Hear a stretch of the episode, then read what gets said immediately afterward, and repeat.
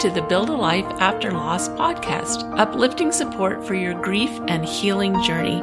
We're here to encourage your hope in the future and strengthen your confidence so that you can build a life of purpose and joy. I'm your host, Julie Clough, certified grief coach. Hello, hello, my friends. Welcome to episode 113, Living with Intention. It is so, so good to be here with you today. I'm so thrilled to be able to share some things that have been on my mind lately. Maybe you've noticed that the podcasts have been building on each other. So episode 111, emotions as fuel, we really talked about how our feelings are our fuel. It should have been emotions or feelings as fuel because that sounds better, doesn't it? With the two F's. but for whatever reason, I wrote emotions as fuel. Episode 112 was reflective journaling. That's a, a skill to help you to really get to know yourself and get connected. And, and when you think about emotions as fuel and then you, you use re- reflective journaling, you're really, you're really getting in touch with the feelings that you are fueling your days with. And today we're going to be talking about, uh, on episode 113, we're going to talk about living with intention. And from there, we're going to talk about building joy into our life and into our days. So we're progressing along. There's some other good stuff coming up. Super excited about. But first, I have to tell you what happened this morning. So it starts back at Christmas time. At Christmas time, my daughter was visiting. I think I shared with you that uh, we were doing some organizing of the office, and then we then we did some work on my art room. That has been the last space in my house to really get organized. But as we did that, when I when we went in there uh, back at Christmas time, one day when we were in the the art room going through boxes and sorting and so forth, I had brought a smoothie in there with me. And this past week, I discovered that that smoothie, we're talking three weeks later, I discovered the smoothie sitting on the desk behind a box. It no longer looked like a smoothie. It looked like disgusting mold. I was, I was actually really afraid to unscrew the top because I just knew I was going to be hit with this powerful odor. Uh, luckily, it just wasn't overpowering. That the smell wasn't bad, but the goop inside was disgusting. I, it was l- utterly disgusting. So I cleaned it out. I didn't throw away because it was a it was a, a metal cup with a straw.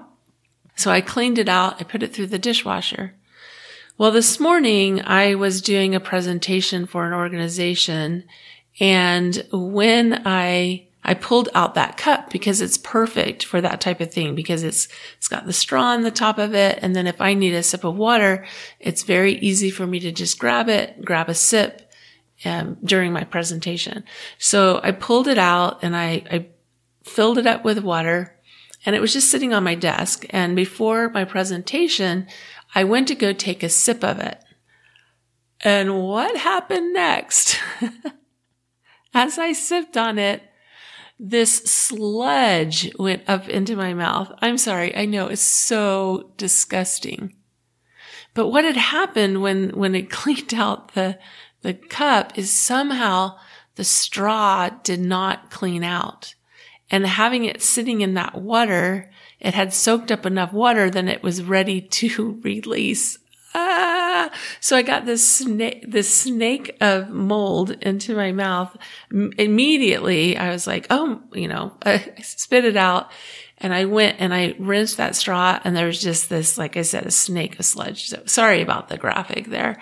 But, um, I, you know, I was, I was thinking about that. I was thinking about how, Sometimes that's the way we live our life, don't we?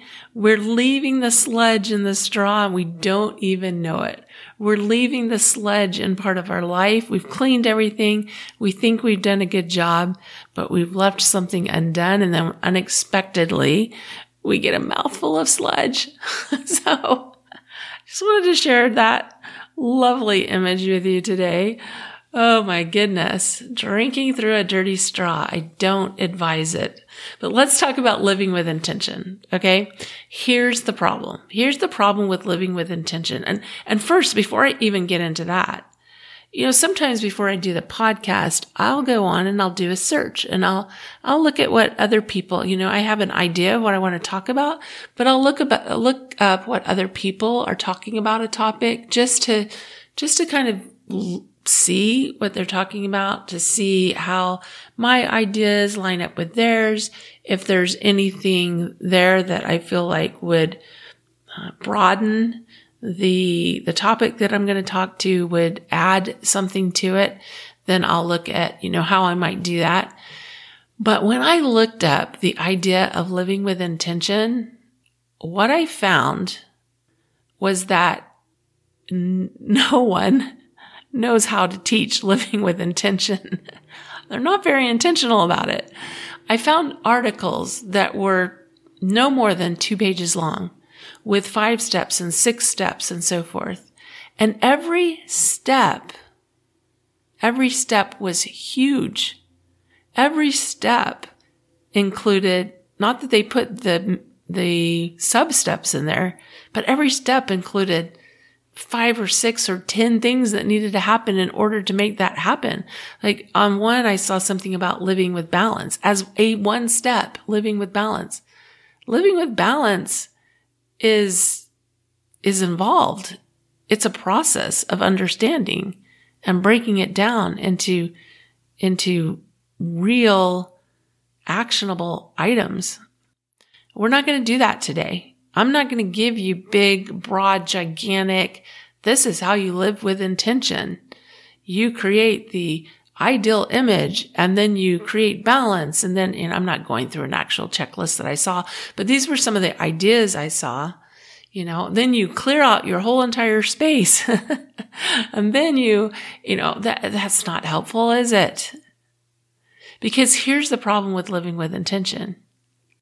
You can't really live with intention if you don't know what you want. And you don't really know what you want. You aren't even clear about why you do what you do. You haven't really examined your days and weeks. You go through each day and each week fulfilling other people's expectations so that you can feel responsible or dependable or whatever it is. You know, so you can, you can feel like you took care of people, whatever it is, because we do everything because of the way we want to feel. And if you think you didn't know what you wanted before, now you really don't know. It feels too scary to dream, to make a plan, especially to attempt to make your plan happen. And this is where I lived for years. With grief, like you just, you get into this place where it's just dreaming is just not even a thing. So you just follow along on the prescribed plan that's been set in motion in childhood with, you know, childhood with its expectations and its standards that are set by someone else, by your father or your mother or your grandparent or whoever raised you or a teacher. And it's not easy to recognize how we have stepped into expectation instead of creation. And in grief, this is magnified times 100 or a thousand because you go into autopilot. And you even question everything that was a part of your life before your loss. You wonder why you chose the job you're in. You wonder why you live where you live. You wonder how you got here in this moment, in these circumstances. How could this possibly be your life? How could this possibly have happened? Because life feels random and hard. You feel like you can't expect much from life because let's face it, it hasn't worked out as you imagined. You didn't plan on losing someone you love. You didn't plan on going through a breakup or a divorce or losing your job or being estranged from your family or all the other disappointments you felt. None of that was in the plan. So then you think, what's the point in dreaming and living with intention? What's the point of living in the energy of creation? And first, I'll warn you that in grief, it's very difficult to tap into your creativity, that energy of creation. And at the same time, it's crucial. And it's actually our system. It's the way our system is set up. It's, it's how our system is set up to do because in grief, the executive functions of your left brain become more difficult to access. So if you're experiencing that right now, that's normal. The creative emotional function of your right brain become more active. They become heightened, but you're still overrun with emotions. So you're going to wonder, you are going to wonder, what happened to my brain and why is it not working? I see this on Facebook groups about grief and loss where people will say, I can't get my, I can't think straight. I can't get my brain to work. It's normal. So don't freak out about normal, but do take action toward healing. So why are we talking about living with intention? If our left brain is shut down and our right, brain is overactive, but our brain is on overload, why are we talking about living with intention? Because right here, right now, wherever you find yourself in the process of healing, whether you're really struggling or you're starting to feel better or we've been working together. So many of you, hi, and you're ready to take your life by the horns and make something happen. Whether, wherever you find yourself, you can start to understand living with intention right now. And you can start to make progress right now because progress is happiness. We are made to progress. We feel better when we progress. Don't confuse busyness with progression. They are two different things. It's not about busyness. It's about intentional, thoughtful progress. So to live a life of intention, you need three things.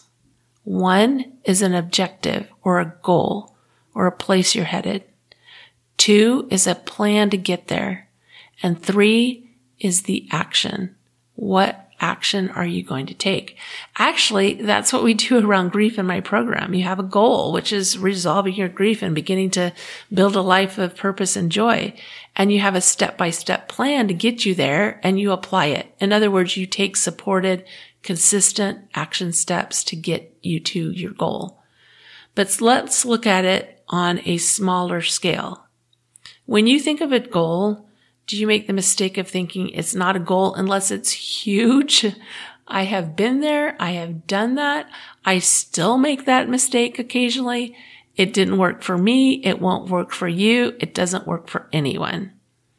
I want you to think really, really small scale. Now, this isn't the way you, ha- you, you you'll have to do it long term, but right now, I want you to really shrink it down to small scale, to, to granular even. And you may feel some resistance to that, to this, and, and that's totally okay.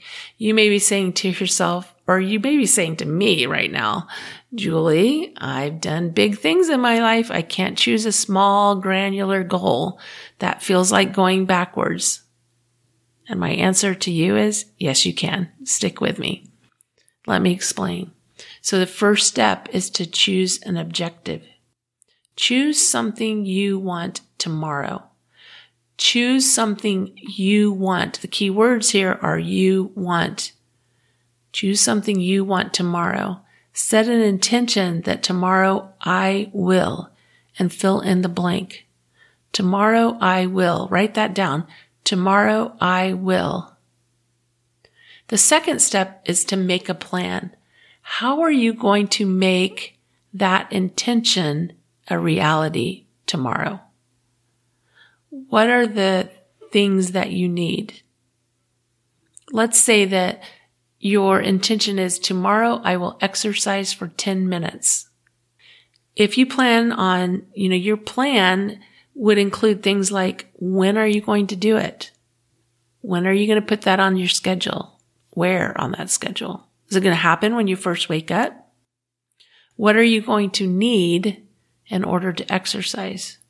See, what you do tonight will help you to execute your plan tomorrow.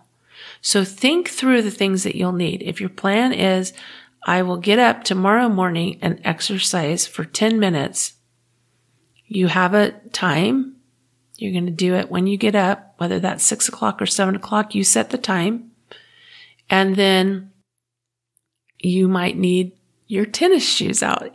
You might need your exercise clothes.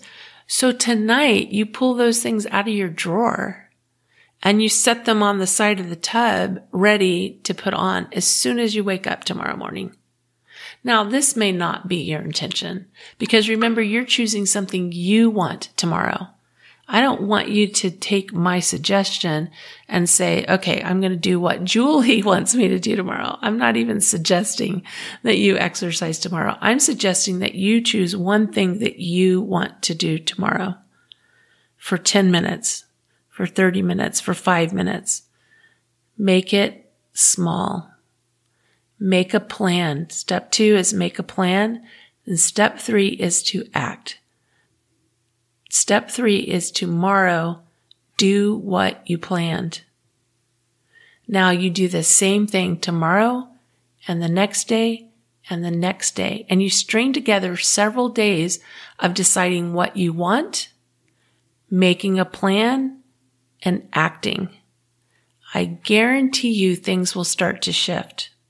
So right now, you've written down, tomorrow I will fill in that blank. What do you want to do tomorrow? What small step, what small goal can you reach tomorrow? Write it down right now and prepare for it tonight before you go to bed. Prepare to take action tomorrow. And then you do the same thing tomorrow. After you finish your action step, you write down, tomorrow I will, and you set an intention. And then you make a plan and you do the things tomorrow night to set you up to make it happen the next day. Ralph Marston said the quality of your commitments will determine the course of your life. This is how we start. We start thinking about what do I want? What goal do I want to set for tomorrow? Tomorrow I will. Okay, you got it? And then let me know. Let me know how it went. I, I would love to hear. I made my plan. You know, I set my intention. I made my plan and I acted on it. I would love to get emails like that or messages on Facebook or messages on Instagram. I would love to hear. Right now, I have one question for you. Why are you putting off your healing? You don't have time?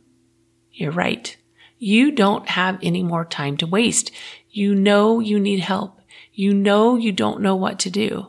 You know you've tried different things with very little results. And I get it. Like I understand. I've been there. But here's what I want you to know.